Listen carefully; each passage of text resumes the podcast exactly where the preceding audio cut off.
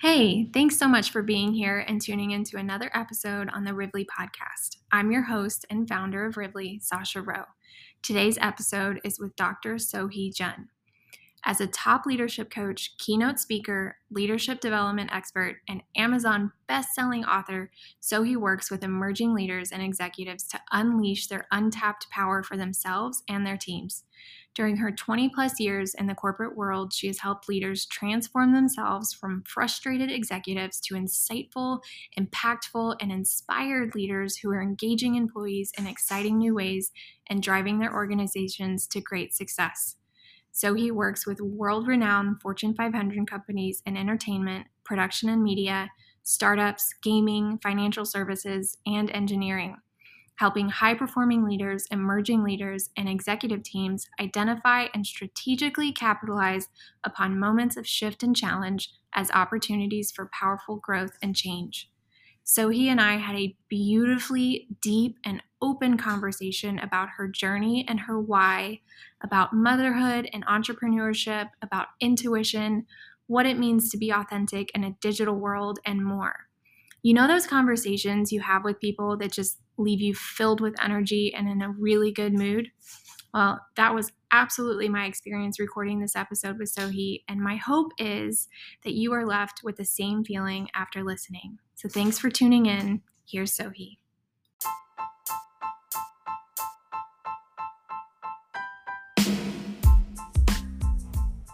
Hello, hello, and welcome to the Rivvly podcast, where our goal is to inspire and encourage you to thrive in your life. And that means both in your personal and professional life. And we're doing this through conversations with entrepreneurs and business professionals from all over the world. Hi, Sohee. Thank you so much for joining us today. I'm so excited to have you on the podcast, and I'm really really excited to see where this conversation goes. How are you today? I'm doing really well today. Thank you for having me. Um, I feel like we already started before we started recording. So um, I know this is going to be very dynamic. I think so too. Well, just yeah. to catch everybody up, we were just talking about front end perfectionism and how that really affects the workday. And if you haven't heard of front end perfectionism before, it is when you have a project or something coming up and you don't feel like you have the specific parameters that you need to start that project. So it's going to take you three to four hours. If you only have two, you start experiencing a lot of resistance toward even starting it. And that's something that I've experienced. Um, and just naming it has been a huge help in moving forward and being able to start projects that I otherwise would feel like was too much at the time. So yeah. have you ever experienced something like that? Um, well, the reason why I'm so curious that there's a name to it is that I feel like I have a little bit of that. and it's interesting because the clients that I work with, I I think there's some degree to that in many of us, um, especially women. And um, I'm just getting curious as to like when have I let that lead, and um, how has it slowed me down? So just really interesting one that there's a name to it and i definitely can um, relate especially when it's like really big projects that feel very important. I think i i'm like wait why am i waiting till what am i waiting for? It's like this even with the work i do on mindset and all the stuff that i teach and coach it's still you know there's still blockers. So i'm on a continuous journey of development myself yeah, I feel like I get it the most when it's tax season. Perhaps because you don't want to do it.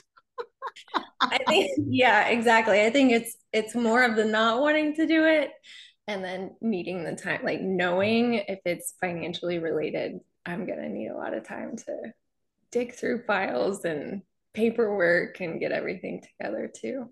You know, I think that for that that rings true, not the tax stuff, but it's what we talked about about knowing yourself, you know. Um, I think there's a sense of like knowing yourself and like if you have this habit of um repetitive pattern like naming it helps somebody move forward like you and the front end procrastinate front end perfection mm-hmm. and then you know for me it's around like i like to collaborate And so when I have somebody to collaborate with, I'll show up, I'll do it on time.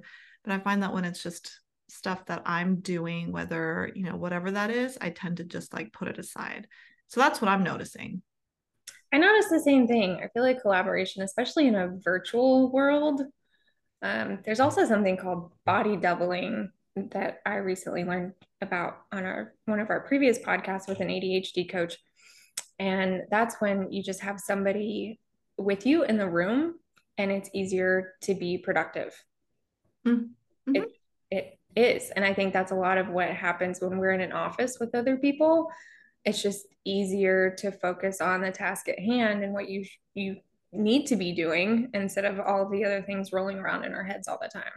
And I don't know if that's just with women or not, but I've noticed that too. If we can get on a co working session and just open Zoom for an hour and be like, hey, we're going to get some stuff done right now, that hour, it's like, it's almost like a power hour.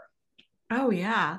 That is a very great way to like make it work virtually and I think that's why people go to coffee shops when they work from home. It's like there is something to that of collective energy where it makes you focus. Like I think just as humans we need some guardrails. Like you can't just be willy-nilly with everything. Um, and, and, as much discipline as I have, um, I know that I do feel a more like focused when I'm around people too. I do too. Yeah. Now, okay, let's, if you don't mind, can we jump into your origin story just real quick so our listeners know where you're coming from? I never know how far to go back with my origin story though, Sasha. like I can go way back or like time bound this or what? Let's start with your why. I always like talking about your why. Like why did you choose the profession that you did? What's your reason? Why are you passionate about it? What keeps you driven every day? Yeah, I mean, I think this goes back to a big um, crossroads in my life uh, when I entered college. And, you know, it ties to my deep origins of being a South Korean immigrant. You know, I came to the States when I was six years old. And with that came a lot of expectations of you know how one succeeds and the immigrant story where yes my both my parents worked many jobs at once and you know latchkey kid and i think many of us were back in the 80s and 70s when we grew up that was kind of the norm um, and then i had that to the extreme where you know they were always working. So with that came this unsaid and sometimes said like you you got to be on a certain track do well in school and i think it was all very well meaning and when it was time for, to go to college and pick a major where you know everyone is supposed to pick the thing which i think is just a um, kind of a a paradigm that we need to just do away with anyway. Like oh, college should be completely agree. right? Like let's use that time to explore and let be the beginning of a journey. Mm-hmm. Um, but they make it back in those my time any anyway very finite. So I chose pre-med, um, but somehow with the lens of psychology because the underpinning of my life has been an innate curiosity about people and our inner workings and i have a deep well of inner inner stuff that's very layered and that was fascinating to me just as i was getting to know myself and then just an outward fascination with people and why they do things. So i was um, majoring in psychology with a uh, like a um, science bent so i took all the science courses. Come my junior year i was just like man you know i did the o chem physics i was going that track and i just i was like gosh it just felt more and more i just felt myself pushing up against it. Mm-hmm. and i got really i just it was time to get really curious and go why? Like why is it that i'm just one i'm failing at these science courses so that's just not something i want to do and like make it hard on myself? Let's just make things easy you know like I, I started to learn that. Why does it have to be this hard? And then secondarily i was like no you know i'm i'm really interested in this psychology uh, field. And so i i really had to get pull my big pants and put my big girl pants on and tell my parents who were sending me to college with all of their hard-earned money that no, I didn't want to be a medical doctor, that I wanted to enter into this profession at the time known as organizational psychology, which they were like, huh? There was like no way to explain it back, it, it, even in Korean. They're like, I don't understand what you're trying to do. And so that was my really a formative time of taking a risk and a bet on myself and and, and following my intuition which have times been stronger than others and um, that was when I chose this field of organizational psychology because I took a class in psychology where it was like talking about the world of work and blending psychology. And when I took that course, Sasha, I was like, this is it. I like lit up. And you know, when you have those moments where you're just like, oh my God, this is it. Absolutely. It's like a full body yes. Yeah, yeah, yeah. I was like fully in. I was like, what? This professor is fascinating. And he's talking about psychology and business and all of these ways that you can really help people m- make work just more productive and enjoyable in a humanistic way. Right. So I followed it. I probably like, you know, harassed my professor to be like, tell me all about this. What do I do? Where can I go? and found my way through a graduate program to get my PhD in in the field that I'm in now. And so that's the origin story of why. Um, however, layered onto that is, you know, my in the past six years owning my own firm and you know really specializing in working with highly successful women and emerging leaders as a, a top leadership coach. And how that came about was again following my curiosity and a little knowing that wow, I'm I love the impact I can make doing one-on-one leadership coaching. This is phenomenal. And to be able to impact people in this way, where you know I help unblock their challenges and give them tips and tools, I'm in. So again, following my intuition and what lit me up is what has led me to this path. That's amazing. And it's so funny. I started as pre-med too. Get um, out. yep. And then had my class that I could not get past was physics. I took it three times. I just couldn't, nothing, three, di- two different professors, three different times. And by the time I got through the third class, I was like, I'm done. I can't do this anymore. Yeah, Quantum physics, on the other hand, makes complete sense to me. But like calculating how far a car is going to land, if you like push it off a building, it just wasn't for me. So I switched to communications and film. And yeah. all of my extracurricular classes were in psychology. I was one credit hour away, not a whole class, just one credit hour away from getting a double minor in psychology.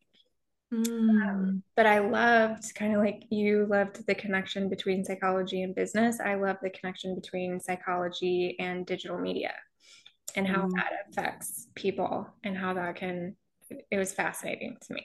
Yeah. Well, was that a hard pivot for you? I'm wondering to go from pre med to communication, or was that just like, you know, I'm just doing it? that was my full body yes. So it kind of goes back a little bit further. When I was uh, a senior in high school, right before my senior year, I was in a really bad car accident and fractured my pelvis. And up mm-hmm. until then, I was a dancer. And so I couldn't teach dance anymore. I couldn't dance. Like I, it, I couldn't walk for about 12 weeks. And I had a, a teacher in high school kind of take me under her wing and she was a computer and like film teacher and she taught me how to edit films and then I ended up creating a film with Samsung Mobile Fresh Films, and that won an award in LA. And I fell in love with like the whole post production portion of film. And I went through my degree program and uh, didn't end up moving to California to make films. It was too fickle of an industry for me. I didn't want to be in that field at all. Well, speaking of one writer's strike, right? As as we speak. Yeah, exactly and so it it led me here and then I wasn't supposed to be able to have kids at all and then I was I ended up pregnant with my son after I had decided to donate eggs to see if like if I can't have kids then maybe I can help somebody else have a kid and yeah. right before I was supposed to go in for hormone treatments to start the the cycle to donate the eggs I found out I was pregnant and oh, so wow. that kind of changed everything for me again and I didn't I didn't want somebody else to raise him while I was working. So I stayed home and here's Rivvly. yeah. Well, thank goodness for all of the different ways that your, you know, path shifted because here you are and Rivvly's a, uh, obviously I love it. It's a phenomenal company. I'm just okay. So I know this is like you interviewing me, but I just am very curious about those moments where there is big stuff that happens and for you it was that accident just mm-hmm. from what you're sharing like what I mean, do you recall what you were thinking and feeling in terms of like, I I tend to make big meaning. Like when those things happen, I'm like, ah, oh, existential. Like, what does this mean? And I don't know if you you went there. Oh, I have. I have many times. Out of uh, so I was actually clinically dead for a few minutes after that accident. So coming back, having the uh, it's not an ND near death experience, whatever you call it. I've done a, a lot, dived in a lot to all kinds of research around that. but I had this whole question line of questioning for most of my life after that. Like, why am I still here? You know, what is my purpose? Why did I, I'm supposed to be here for a reason. What is that reason? And you talked about intuition when I asked you about your origin story. And a lot of it has been finding that intuitive part of me and being able to listen to it. And then 10 years after that, uh, that accident, I started having, I guess you'd call them psychic experiences. Like I would have all kinds of things. I've always been a vivid dreamer, but I started having dreams that were not dreams. And people were telling me their stories and asking for help through a dream state. And I would wake up, they would tell me certain information, and I would be able to validate that information through research and validate their stories and different like symbols that they showed me through these these dream states and i reached out and found out that part of my bloodline actually there's been multiple generations of women in my bloodline with the same type of experiences. They present differently, but the same type yeah. of experiences. Yeah. So I started going to retreats, which you and I have talked a little bit about, yeah. uh, and found some mentors that would help that helped me in different areas of that. And Joe Dispenza, his work has been one of them that I absolutely love. So that intu- intuitive part of us, I feel like, is so important and just like a muscle, it can be strengthened and so a lot of my decisions that I make now are all based on intuitive information. Yeah.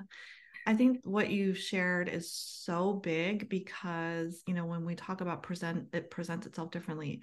It does. And my journey has been to get closer to that. And oddly enough, maybe not oddly, um, the pandemic really helped me hone in on that. Like I've had moments of clarity and moments of where I've deeply felt it intuitively. Like it's a, and because sometimes people ask like how do you know if it's anxiety or truth or or you know intuition and all the ways that people ask and i say for me it feels very grounded it feels like a very assured groundedness like just mm-hmm. like a mm-hmm. calm but a calm voice and i differentiate it with like when it feels fast like you have to act fast or it's um what one would think of anxiety that's not intuition for me and I think that is a way to just help people understand that they've had those moments too, but but not but and for me it requires quiet and stillness. It's like a deep, deep and funny enough, or maybe not funny, this month of July, I don't know if I mentioned this to you, Sasha, like I felt uh, in my bones need to get really quiet, like super quiet and still, which has been me clearing my yeah i, I read that book. Mm-hmm. Did you love I it? her. i love her. Susan cain right? Mm-hmm. yeah.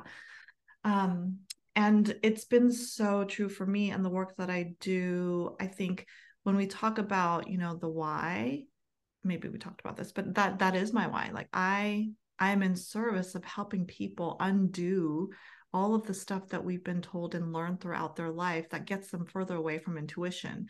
And you know, I put it in a way that's quote unquote a little bit more palatable to the women in corporate world that are wound up a little bit differently.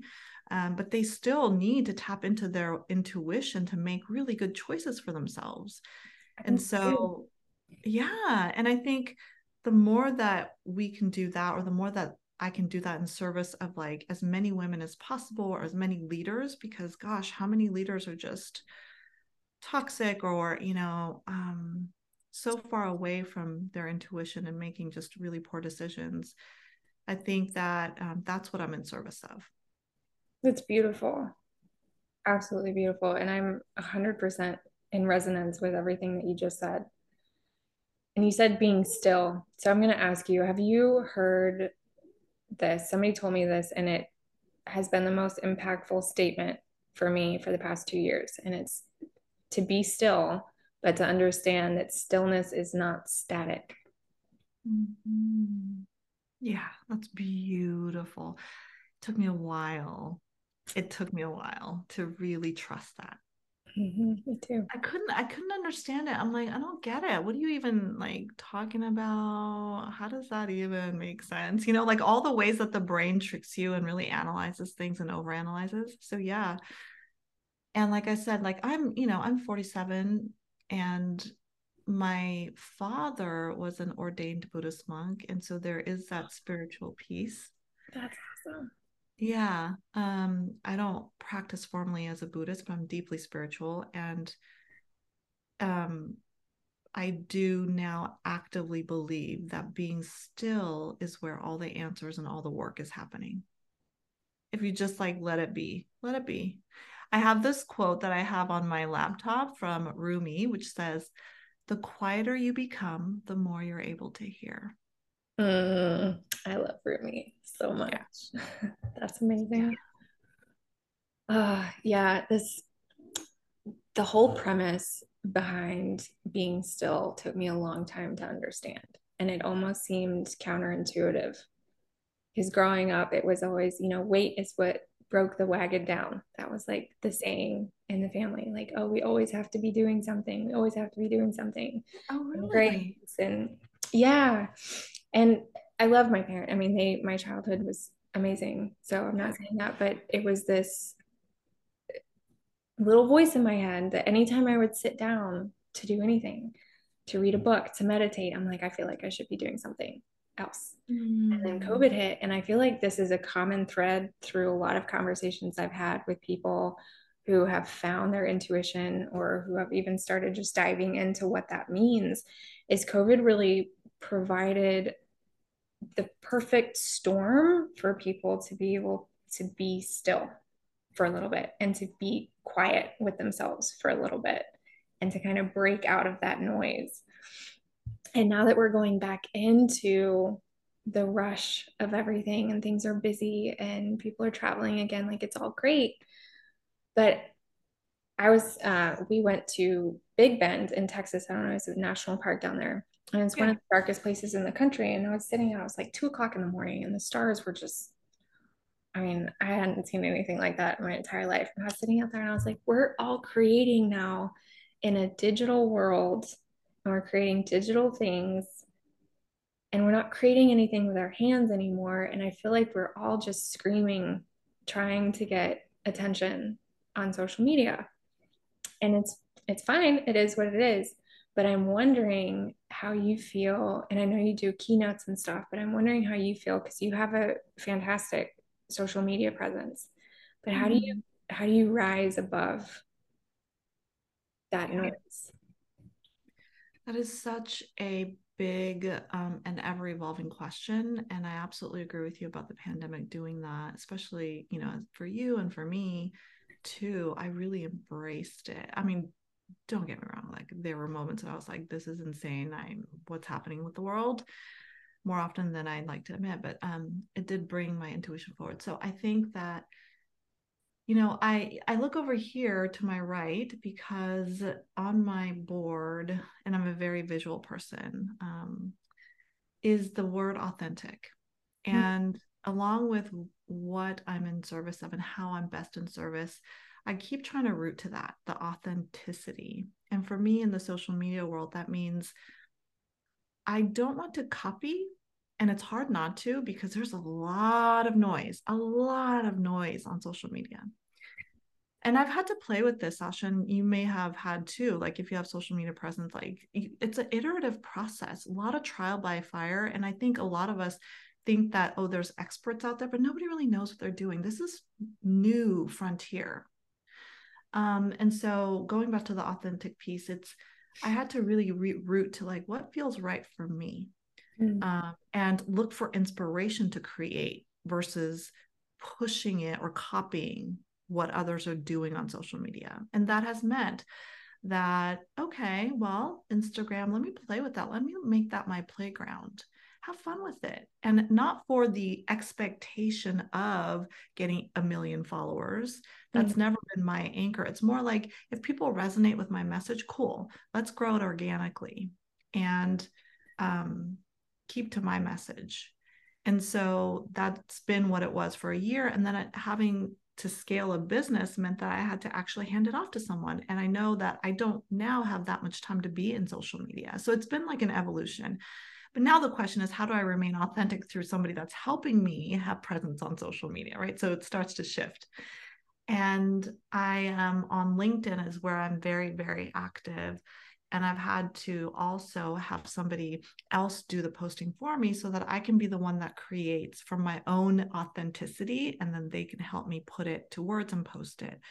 So it's been an evolution, and that's the way that I stay out of the noise. Sure, there's people that I admire for the work that they're doing, and they've become my mentors in real mm-hmm. life, actually.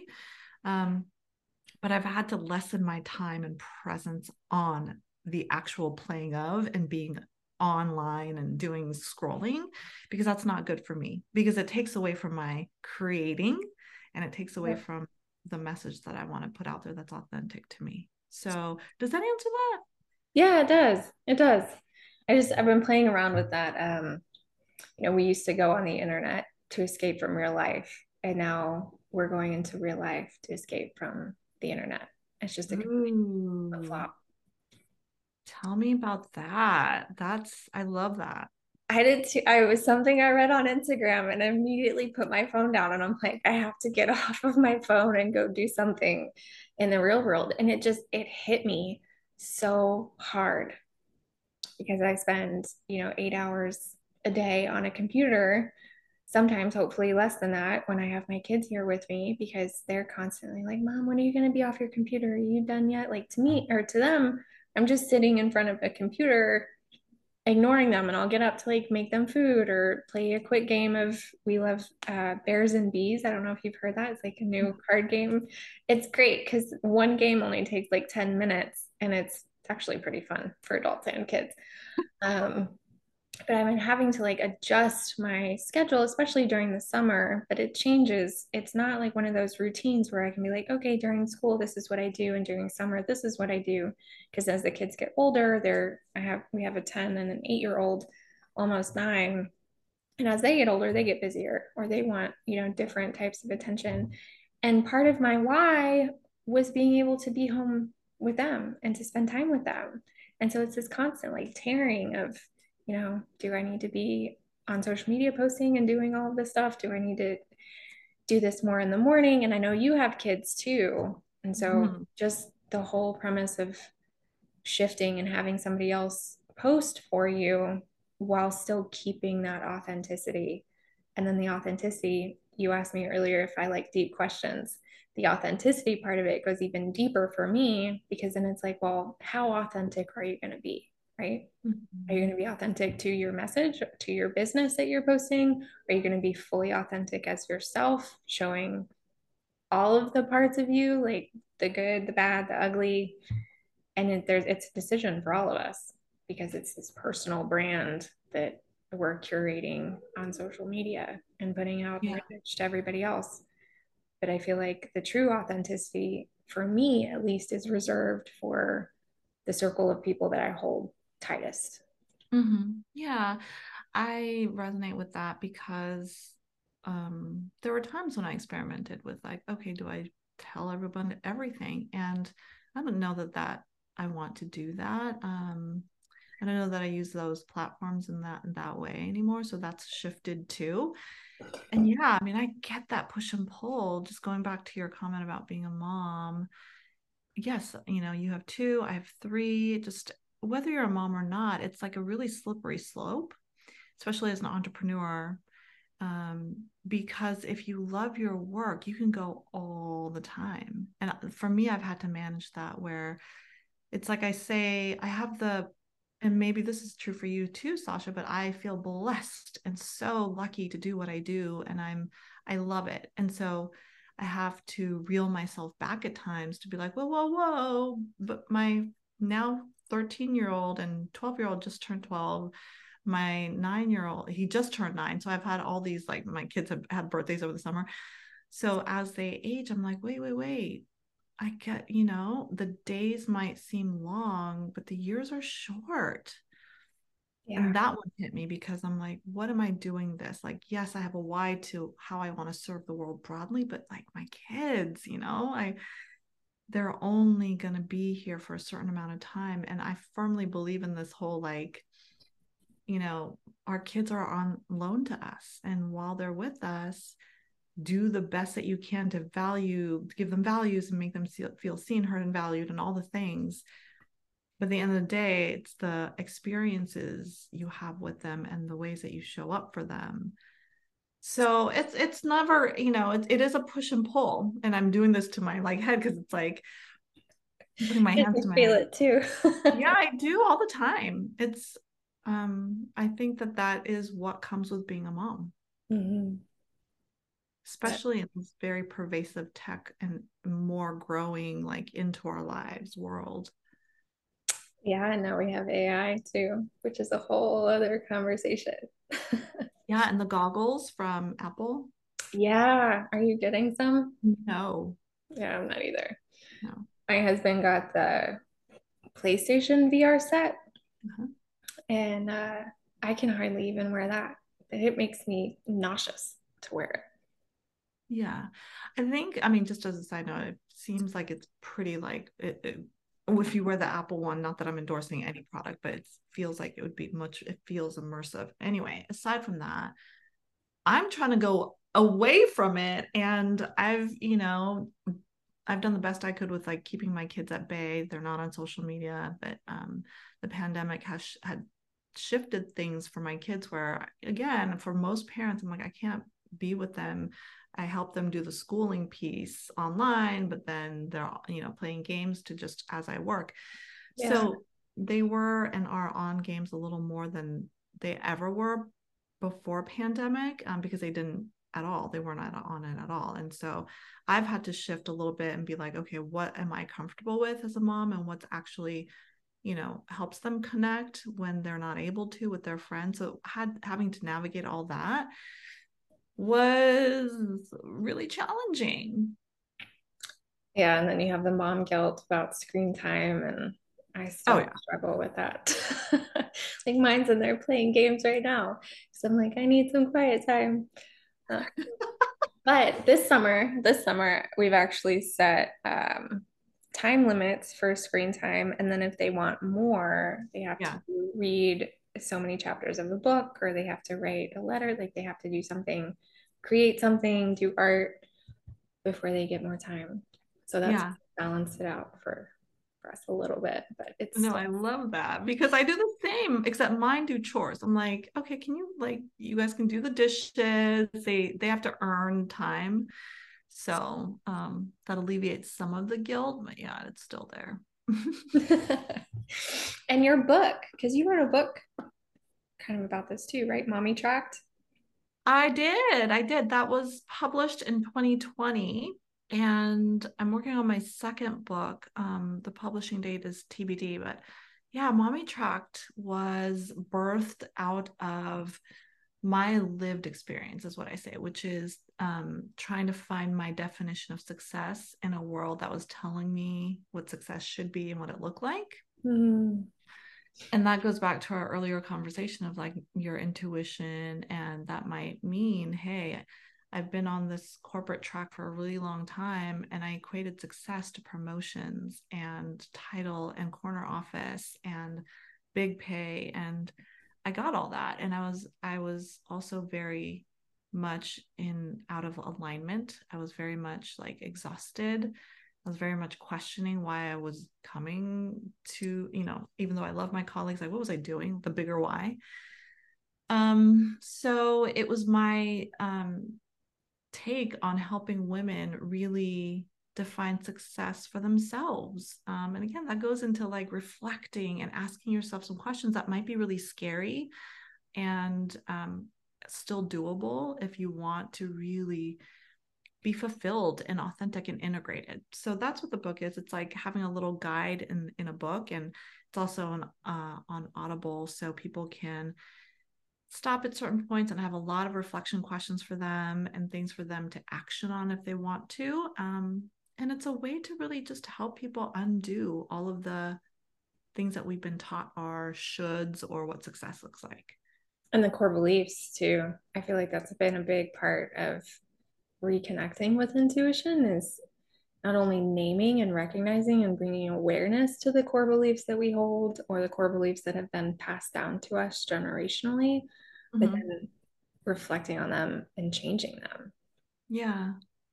Well, how like how has that shifted for you? I'm curious.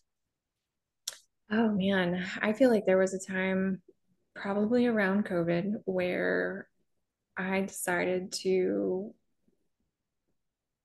strip down everything I believed. Just mm, question everything. That's radical. It was. It was. I made a big, big change. I was living by myself, um, which was fantastic. Was something I was always really scared to do. I always had a roommate or a partner or, you know, something. And I got my own place. Um, I was about a year and a half into having my own place. And I just the first time that I realized how much I loved my own time, my own space, being able to leave and come back and like everything was exactly how I left it. Mm-hmm. Um, I decided to get off of all I was I was on Adderall, so ADHD medication and anti-anxiety medication. And it helped me be really productive, but it really shut me off. Like it kept me from the shoulders up. Like I was so, so in my head all the time. I couldn't mm-hmm. connect with my body. And I decided I didn't want to be dependent on anything. And I think that came from the whole COVID era. Um, I didn't want to have to go to the doctor for medication or whatever else. And so I weaned myself off of both the medications. I decided that radical honesty was going to be the way that I was going to live. Um, there was a lot of stuff I had dealt with in my teenage years and things like that where I wasn't honest with myself and I don't feel like anybody else was honest with me. And so there's mm. this really like convoluted relationship I had with the truth. And I started looking into all kinds of philosophical research about truth and how perspectives you can have two people can have completely different perspectives, but they can both be true right? So the truth itself was a very gray area, but if you could look at all of the perspectives of the shadows on a shape, however you want to define that, um, that's where you could find the whole truth. And then I started applying that to spirituality and religions and I was having visions at the time. It was also like one of my first visions I ever had when I was alone by myself was like Babylon coming back together And my mm-hmm. understanding of that was you know the truth there's pieces of the truth hidden in every one of the organized religions and to get the entire truth for me anyways was to look at all of them so i started diving into all different belief systems i looked at what felt right for me like what that feel that yes in your body feels like that grounded like knowing and I just started reading a ton and basically let go of everything I had been told or subscribed to as a as a belief. And then I started rebuilding the blockchain, I guess, of of what I considered my truth to be. And I'm still doing it. Like it's still it's still a, a very much an everyday process, just like emotional healing or healing traumas i feel like they come back around. Sometimes you feel like you've healed the trigger and it will come back and it will trigger you again. And you'll have this oh boy does it ever. Yeah and you'll have that same autonomic re- response with your nervous system and you're like why is this happening again? Um, and i think it's just really calling our attention to going back to that trigger and deciding what beliefs we had surrounding that specific situation and seeing if we can either expand that belief or question it or break it down or whatever we need to do. And oh gosh, Sasha, how have you not written a book? um, I've started a couple. I just need to finish them. you need to put it out there in the world. We so need to hear your, your journey and your message. I mean, uh, so many questions for you. And the first one is like, as you question those things like i imagine that are you doing it by yourself or through reflection or how how is that questioning and uh, dismantling happening? Oh well through all types of modalities um, it's having conversations like this one. I mean i'll take things that we talk about today and apply them and break down what i believe and see how i can change that it's following some people on social media, just seeing what their perspectives are. I follow a lot like Dr. Becky. Um, she talks about child psychology. I follow her a lot. Uh, reading books, listening to, I love Gaia, which that channel, I don't know if you've heard about mm-hmm. Gaia, but I like to pick and choose kind of what feels right for me. I don't feel like everything on there is complete truth, but I'll listen to even stories about like ancient Egypt or the Rewired series from Joe Dispenza really opened my eyes about science and mysticism and how the two are connected. Um, I'll watch presentations from like the 80s from people who have passed away but have books uh, like Dolores Cannon. And it's not that I'm subscribing to any one of their belief systems, I'm just listening, trying to get so we can see, our brains can see three perspectives of whatever we're looking at. So if we're trying to make a decision, we can see three options, when in actuality, there's 12. And so I'm just searching for all 12 perspectives on anything and then kind of piecing together what feels true in my body. And I really encourage everybody to do this. If they have any questioning not to take just one person's opinion or research but like go do the research yourself you know? It's not what i'm saying may not be true for somebody else but i feel like there's a foundational part of everything that we're consuming that is very overlapped and the parts that are overlapped are the ones that i pay attention to. It's the parallels and all of the perspectives that i pay attention to. The conversations with um, I've been learning a lot about the Hebrew language and mm-hmm. the truth of that and how it's been translated so many times, like into the Bible, and how there's so many overlaps between Judaism and Christianity, and how there's overlaps from Buddhism, and how there's overlaps from other religions. And that's that's what I pay attention to. And even the word for uh, God in Hebrew, if you look at the the letters, every letter, what I love about the Hebrew language is every letter is a word and a number. And so, like the mm-hmm. word in Hebrew for uh, mother and father numerically equals the the number for the word uh, child. And then if you add all of those together, it equals the, the numerical value of the word family. Ooh, that gave me chills. Yeah. And so there's a meditation. The letters, if you look at them, the, it's like um, the, the, there's three letters, and the ones on the outside both mean breath, and then the one on the inside actually looks like a man walking. So it's like a person walking in between breaths. And it's there's so it's so deep. It's so deep and it's so rich, and there's such a truth to it. And so right now, that's my my fascination is is yeah. learning. How do you know in your body what signals to you that it's true for you? Mm, chills. Yeah. It's like a very grounded, and I get chills like all over my body. Yeah. So, how about you? I know you talked about like the grounding part, but yeah, for me, it's just like a it like comes to me as like a yes, like it's like I can't like look away type of thing. It's like mm-hmm. not necessarily be chills, but it's more like, oh, yeah. Um, yeah, I just the other part of that too is around um, spirituality and science, which is fascinating because I do think that both have been taught to us that they can't coexist, but they absolutely do. And it's the most powerful when they can play on top of each other or just be integrated. Um, and I think in our modern world, it's like if you're if you believe science there's no room for intuition or mm-hmm. what was known as mysticism or all that. And um, i'm hopeful that there's like a reintegration of that. The more people i talk to who either call it intuition or whatever you want to call it i feel like there's more of a curiosity to really kind of like unpack that that is that really true? And find your own truth and what what that looks like? And i don't know i i as i mentioned my father was a Buddha, ordained buddhist monk and yeah.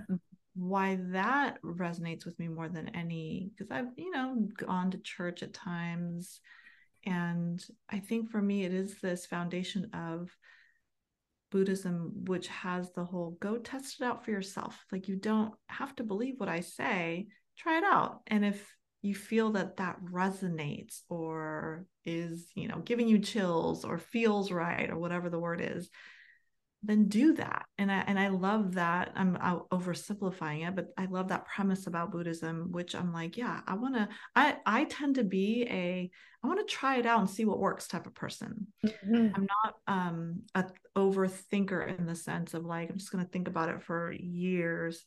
I used to do that earlier on, and and it's gotten less and less in terms of overthinking things because of all the stuff that I've experienced in my life. But um I want to try it, do it, iterate, and move on. And sometimes that's like, you know, personal relationships, that's like, that's like heartbreak, that's you know, grief, that's joy, it's all of that. But I, I'm like a fully in the experience person, and then let me adjust as I go versus being distant from it. Taking something at face value. Mm-hmm. So, how does that play out when you are with your clients and coaching? As you said you like to bring in intuition and help them ground, but maybe do it in a way that's packaged a little bit more corporate just for understanding. And I feel like that's a like I said, a very common thread for a lot of these methodologies that are out there right now that are really getting integrated into corporate life, which I think is fantastic. However, however we can help, I think is fantastic. But I'm curious when you're working with your clients or you're giving keynotes, how do you approach that specifically with people?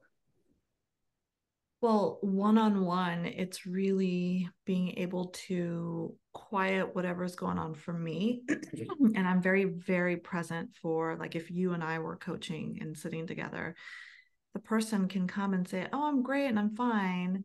But really, like being able to know that underneath there's something brewing. And I think that that's a part of the gift that I bring into my coaching engagements is this kind of intuition of like, I think there might be more there. And sometimes for me, I've had times where I'm like, whoa, whoa, I'm feeling a deep sadness. Is that mine or is that my client's? Mm. And being able to parse that out and get curious about it rather than getting wrapped up into it as a coach and being able to put language to it or ask questions that might unsurface that for them in the moment because I think the most powerful coaching sessions are ones in which we look at what's pressing currently because mm-hmm. a lot of my clients bring in this stuff but they want to talk about oh the goal or or that happened weeks ago and we can touch on that I go organically where the energy is but let's also unpack what's present for you now which means I tap into my intuition to know that there's something underneath there um, and so the as much as the client is willing to go, we go. And I think those are some of the times where they have the biggest breakthroughs and moments of like, whoa, what is that? You know, how do I need to reflect on that? What what do I need to do next based on that, if anything? So it's creating the container for them to be safe in doing that and trusting me in the questions that I ask and supporting them or perhaps even challenging them if there's a consistent theme that they're not aware of you talked about body um, mirroring or uh, body doubling. body doubling. Mm-hmm. for me in the coaching space it's called mirroring and sometimes that's like showing them hey you know there's been a consistent theme of x y or z or mirroring the kind of theme that that keeps coming up for them so yeah. Yeah. In the one-on-one setting that's how it is. And when i keynote and do those things it's less right because you have large groups of people and really they hire me to inspire folks and bring about my message. So it's me collecting my energy and understanding who is the who's the group what are they in service of how are they you know doing their work and what how am i going to share my story that resonates with them mm-hmm. right? So it's all of those things do you ever experience um, just what you said from individual coaching? It seems that you are an intuitive coach as well and very much an empath. Mm-hmm. Um, when yep. you're on stage, though, how do you manage the energy of the room? do you use certain tools to kind of keep your boundaries tight so you're not taking in everybody's energy in the room? Do you leave exhausted? Do you have self care stuff afterwards? How do you? Oh my gosh, yes, yes, yes. so I've had to refine this, Sasha. Um, so I have a business coach because uh, I'm a firm believer. Like I need to learn the tools and keep evolving and growing my skill set too. And she's been um, an angel with me as each keynote that I do, we, she and I get on the phone, whether it's an hour before or 30 minutes before, however the time zones work out, so that I can um, get my mindset right. And I believe so firmly in this whole mindset thing around, you know, how, again, what's what you and I talked about is like perspectives and how you frame things and the stories that you tell yourself, right? That's yeah. in essence bubbling up what mindset is. So, um, I work with her to get my mindset right. And then before the event, I always work out in the morning to make sure that I get my energy um, and my body moving and I meditate. Those two things, those three things are the core staples of my speaking routine, self care.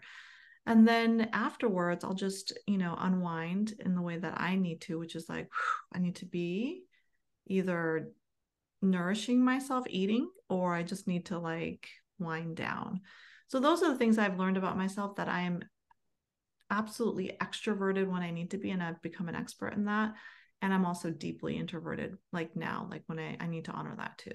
And mostly I live in an ambivert space where I'm I'm either you know extroverted or introverted and go in between. That's awesome. A lot of people can't do that well and i think it's i think it's almost a superpower to be able to move in between those spaces and be able to be present and connect and be empathetic and be intuitive with somebody one on one and then to be able to go into a room full of people and be able to not take on or not let all of that energy kind of soak into you so that's yeah that's amazing. You should write a book about that too. I, I actually should. Maybe that's my third book. Thank you for the idea, Sasha. Because I do think that's my superpower. And like to have longevity in any business, right? You got to know what that is and protect it, I think. Yeah.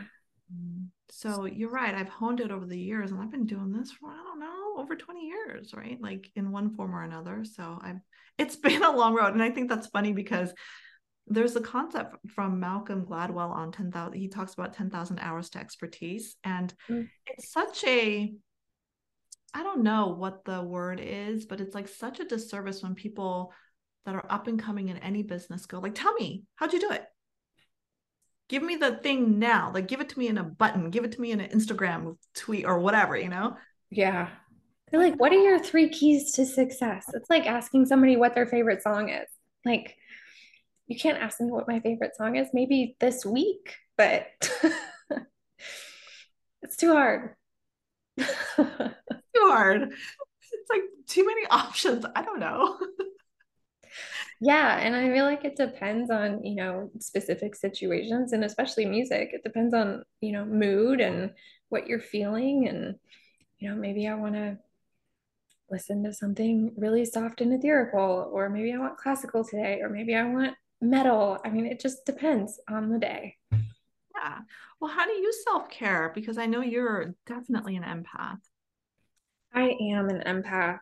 Um, the first time I realized I was an empath, somebody told me because I was in an airport and it was the first time I had ever had a panic attack. I had never, I mean, I have flight attendants and pilots and all kinds of stuff in my family. I've been flying since I was before I could walk and all of a sudden couldn't do it and i was told they're like you're absorbing everybody else's energy in the airport. It's not your fear. It's not your anxiety. And as soon as i started learning how to place boundaries for myself energetically it was a lot better. Um, but your question was about self-care. I have no i think the boundaries thing is we need to talk about that one too. And then okay self-care. Boundaries is part of self-care for sure. Yes. Um, meditation daily and I can always tell when I skip a day, it it definitely makes a big difference. Um, I journal. I have crystals all over my house that I like to ground with. Um, walks, we love going on walks. I play tennis with my husband, and it's not, I'm not ready for Wimbledon or anything. We like play ping pong rules, but on a tennis court, and it's really fun. We just make our own rules. Um, no, it's great. I love to read. It really depends on what I'm feeling. And intuitively, I kind of have built this toolbox of self care tools that I'll go to and just kind of pick out what I need, whether it's a bubble bath or a massage or quiet time or time with the kids. Um, but the energetic boundaries is a big one. And I think a lot of that knowledge came from Joe Dispenza and then also my mentors and teaching me how to meditate and bring awareness to my nervous system. Also, the book Love What Arises, or Love Love What I think that's what it's called. Love What Arises. Matt Kahn is the author. Mm-hmm. Um, and he really goes into what happens in our nervous system whenever we are experiencing like intuitive downloads from the universe when like messages are trying to come in or knowledge or information is coming to us from the field. To me when i first started experiencing that was in costa rica at a retreat and i went from 0 to 100 i thought i was mad. It felt like anger in my body but i had no trigger. I'm like i shouldn't be mad. I'm in the middle of a beautiful jungle with people that are you know fantastic and we're listening to music and we're eating good food. Like i had at a beach i have no reason to be angry but i couldn't shake it and it felt like anger to me. And so reading that book was super helpful to not only correctly be able to identify what emotions were happening in my body but also to know what it feels like when my nervous system was being expanded, but I wasn't able to extend my energy field to be able to hold whatever was happening. Um, meditation really helped with that, especially doing body scans at night um, or in the morning, being able to tap into different energy centers in my body, and then being able to take the energy that I felt inside of my body and basically push it out like it was a bubble around my physical body and then holding mm-hmm. that bubble when I go into situations where I'm around a lot of people. Mm-hmm. Um, and it it takes practice just like working out it was a muscle that i had to build and it's it's an awareness thing like if i can be aware that i'm feeling somebody else's emotions then it helps me to separate them and to just kind of focus on my own questioning like you said asking when you were in your one-on-one sessions asking like is this mine was also a good one yeah being able to separate it like that yeah because for me like it became really clear when and then just uh, in not only do I get coached, but I've done therapy my most of my adult life and would like your take on that too. But um she helped me really differentiate different energies and that that, you know, for example, when I would be fine and feeling light and you know what uh, people call happy before going into a session with my client, and then feeling just all of, like an overwhelming sadness in my chest. I'm like, whoa. Internally, I'm like, wait, that's not mine. Let me get curious here, rather than expel it or get like wrapped up into it. Mm-hmm. I learned the tool of just getting curious, which meant like, okay, let me just see, well, let me ask questions and see if that is what they are feeling um, and help them unblock that. So that was like a really um, visceral feeling for me. Um, and then, yeah, I've had those moments in my body as well where I'm like, whoa, something's happening. Um, and relearning lessons. Like recently, I really, I was like, universe, like seriously. I mean, it was huge lesson on boundaries, boundaries, and the need to be very intentional about my boundaries. So I feel like that's one that comes up a lot for me too. I'm wondering, I'm curious, do you want to expand on that a little bit? I think it's most in, well, I've had to play with this in my work life too, right? It's like I'm constantly looking at how I can best manage my boundaries around my work life. Like how do i um, what how do i start my monday? So i finally am now like really structured about how i spend my monday so that i'm best in service the rest of the week. So that's boundaries of like not having client or um, coaching sessions on mondays that type of stuff. So my work thing i think i have that down um, way better than i used to. And it's still a big work in progress in my personal life. Um, less so with my kids but just the people like my girlfriends or partners or you know I'm divorced now, so like navigating mm. that world of post divorce and relationships and boundaries there have it's been a very sometimes easy, sometimes harder lesson. And this past one has been a very hard lesson to learn, but a very important one. Mm. Yeah. Sorry, it's been not easy for you. Um, but I feel like sometimes those make us more appreciative later too. I co-parent as well. Um, so I am remarried, but I we have two co-parents. So I have one, and my husband has one. And navigating those relationships can absolutely come with all kinds of ups and downs. Mm-hmm. So I definitely, um, I'm definitely with you there. I will tell you, as far as boundaries with personal life, for me, in my experience, it's being okay, like finding consistency and inconsistency. Mm. That's beautiful. And picking, like I said, having that toolbox of things where you can go to it. I, I actually like anchoring different uh, tools, like not physical tools with physical things. So mm-hmm. when I come up with something that works, like if I have a schedule change and I need to change something with my co-parent or my co-parent has a schedule change, we immediately call each other like where it's first right or refusal, right? So like if he has a schedule change, he calls me, he's like, Hey, I've got this come come up. Can you take him to his hair appointment or whatever it is? and I'll look at my calendar and be like, yeah, absolutely, I can. If not, then he goes to like a grandmother or, you know, ne- the next family member. But I'll anchor things when I find them, whether it's a crystal or a bracelet or a necklace, like it can be something super simple, a piece of paper, a penny. Mm-hmm. I'll put them in a physical toolbox. So if I need, like, I can't think or I'm having a block and I'm like, oh, what am I supposed to do right now? I'll go sit in front of that toolbox or box full of little trinkets and I'll be like, oh, I can do that. This worked last time, or I can do this. So it's not necessarily has to be a structured, I have to stick to this rigorous thing every day. It's more of a, it's, it's finding consistency and incons- inconsistency. Yeah. So one of the thing I love what you said there because that's absolutely true when you co-parent. Um, we kind of have a similar setup where we're flexible in a contained way. Mm-hmm. Yeah. So, like, you know, can you take so and so this weekend, even though we had it unscheduled or what have you? So, being flexible in that way.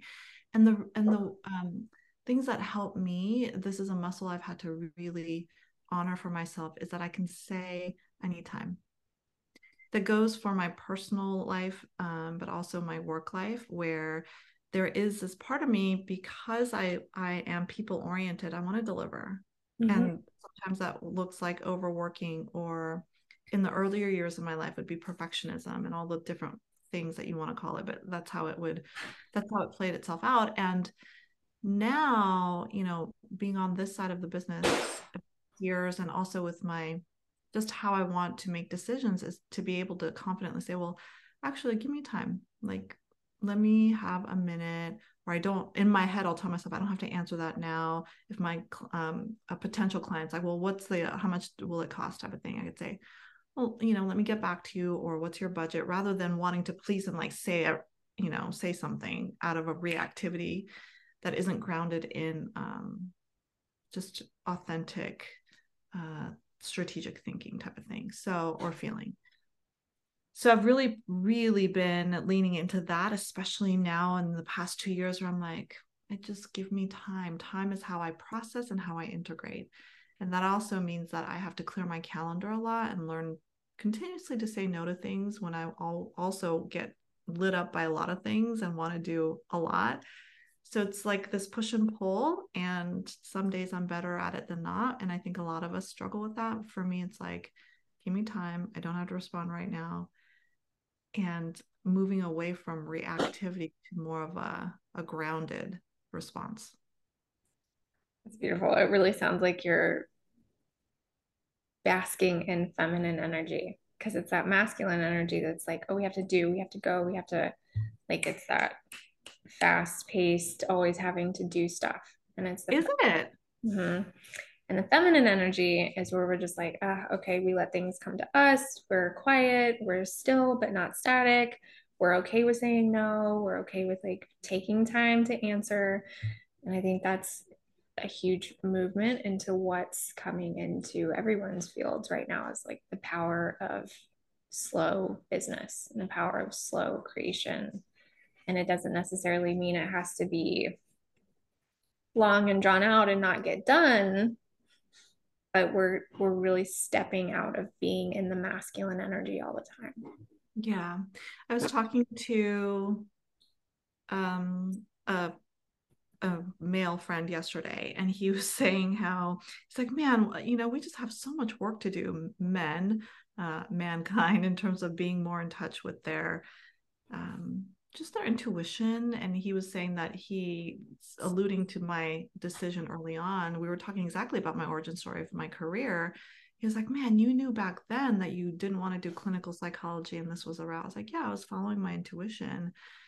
Um, that was the first instance of really having it come out really strongly. And he's like you know men we just need to we need to learn how to do that more because he called himself a late bloomer. And i'm like at least you're doing it now you know and i do agree there needs to be that men it's time for them to evolve as well.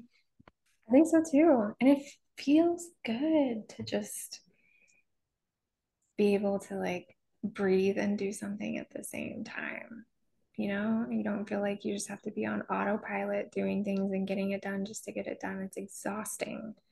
And i think men the ones that i've seen be able to step into their highest selves their fully aligned lives like not only are they happier not only are they happier in their relationships with themselves but they're more successful in what they're doing too. Because they're able to lead in a different way. And I think it's, I don't know, I think it's fascinating to watch what's happening. And I don't think there is anything like a late bloomer when it comes to finding and connecting with your intuition. I think that's part of the reason, like what we're here to learn and why, you know, they say we have five senses and there's this sixth sense that we've all been talking about. And I think it's a real thing. I think it's being able to connect to others through energetic fields and frequencies using the sensations that we feel in our bodies. And it's fascinating. Oh gosh, it's absolutely in my world view, it absolutely we're all energy, right? Isn't that what quantum physics is talking about? And I find that super fascinating. So I tested that out just inadvertently maybe last weekend. I think this might have been before we talked. Did I tell you I went to the silent retreat? No, you didn't. Okay. How was that? Yeah. So I scheduled this in January because I'm like, I'm fascinated. I want to do a silent retreat. And it was put on by my um, dear friends. So as life has it, you know, I had to postpone twice and they were so generous with me. The third time I was like, I swear I'll make it will be in July. As the universe does, right? It's like when I felt the deep need to like go inward is when the I pushed it out to. Just happens that way. Wow. So, uh, see, I got chills.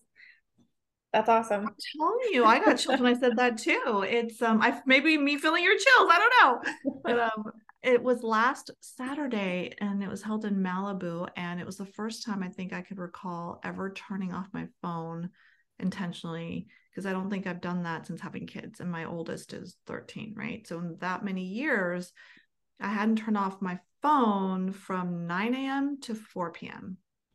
Wow. It was the most groundbreaking experience for me in like the this year because I have a lot of great experiences but like to be able to shut it off and to be completely like I had Sasha no desire to talk to anyone. I was welcoming it. I was like, let me be silent. We did breath work too. We did lots of meditations and chantings. That all was a part of the experience. But one of the things getting to the feeling of the energy is eating. You can choose to eat in silence. And I was like, yes, I'm all about that. So I go and I sit at a table and you know it there were people there sitting we were all in silence and i couldn't really feel their energy so much there were females. And then a male came in and sat and i felt the energy very much so viscerally. Wow. and i found that fascinating.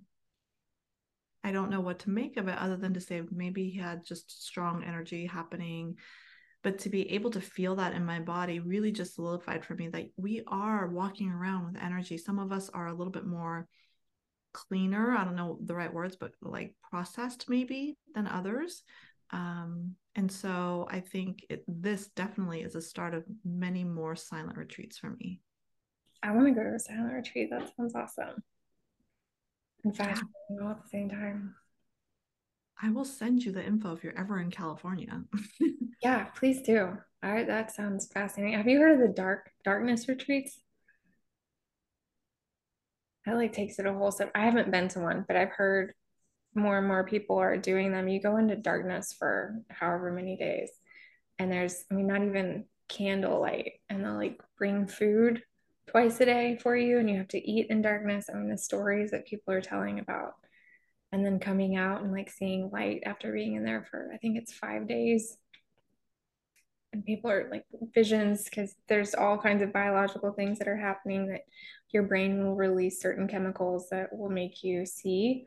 And we have in our third eye, so the energy center right between our eyebrows and our forehead, there's a gland in our brain that has um, the same tissues as our eyes and so there's actually it's it's all connected. Like when you really oh wow. into it it is all connected.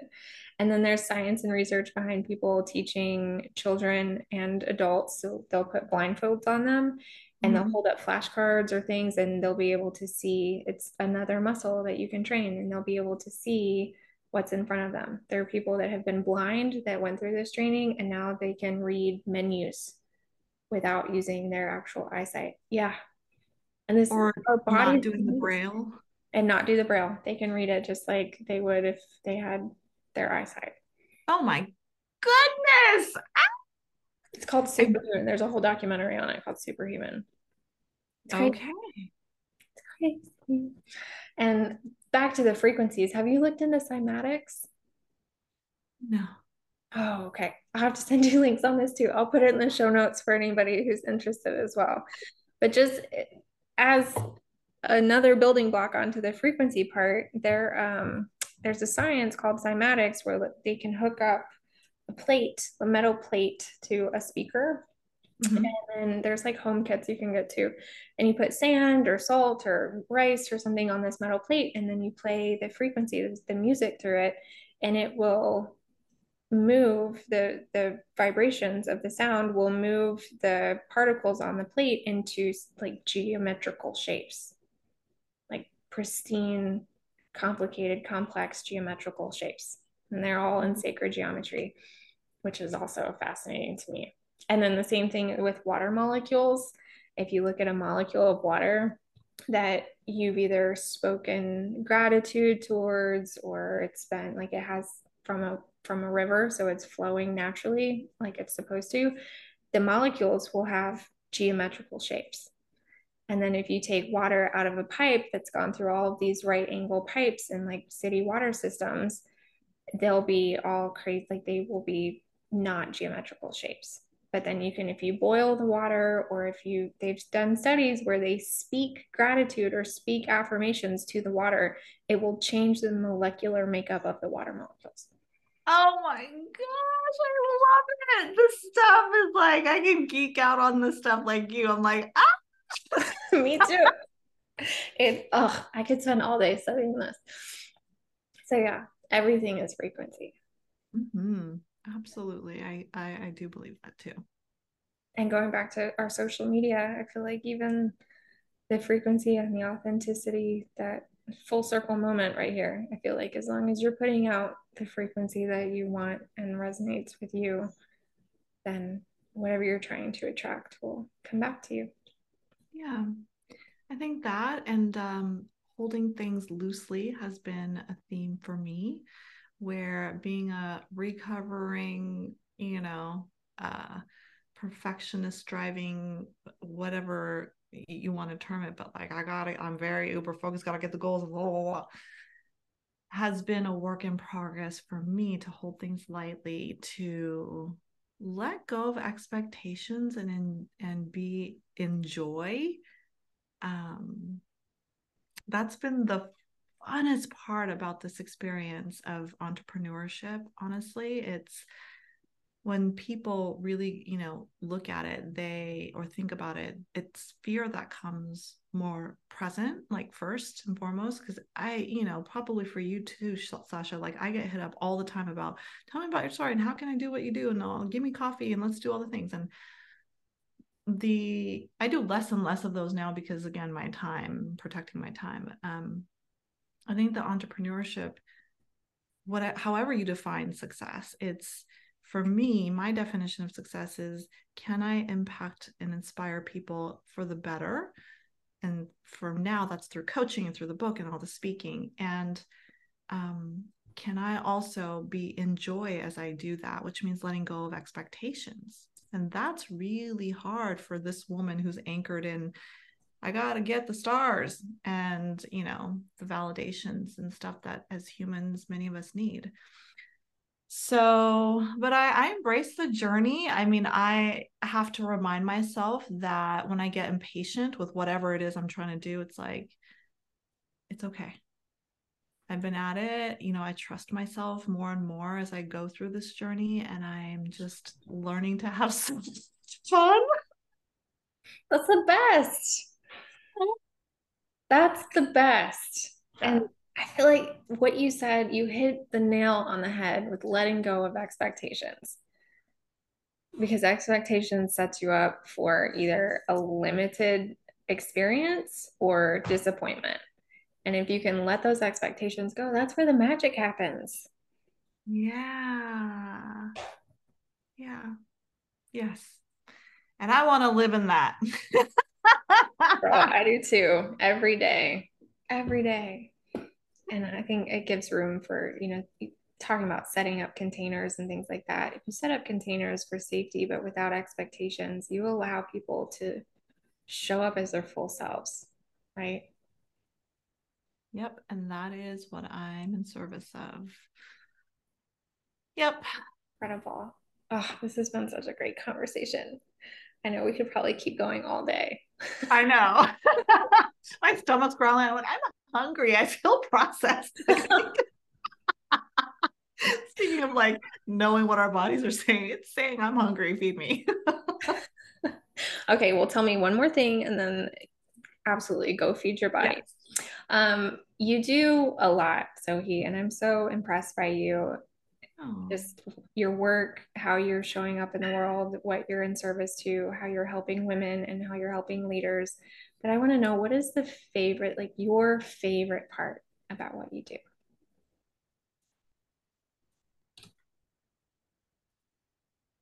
My favorite part is this it's connecting to humanity, honestly. Mm it's knowing that we're all deeply flawed and we're all trying to figure it out.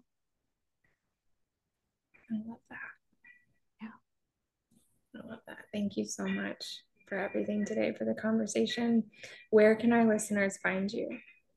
They can find me on my website, um, www.soheejunphd.com. And I'm sure you'll put this in the notes everywhere they can contact me and also I'm, I'm active on linkedin but now they know it's like not me posting it it's my content i swear okay what about the dms on linkedin are you active in those i'm not um i don't go down that rabbit hole but so emailing me through my website is the best.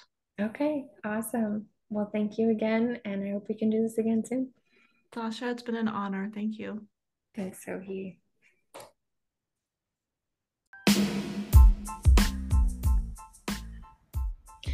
If you're interested in learning more about Rivvly and our services, you can head over to our website at rivvly.com, where a clear brain equals better you and a balanced tomorrow. Rivvly virtual assistants are focused on your work life wellness. Self care is important and it's overlooked all too often. Our mission is to take things off your plate, allowing you time to recharge, refocus, and put your energy towards the things that matter most to you.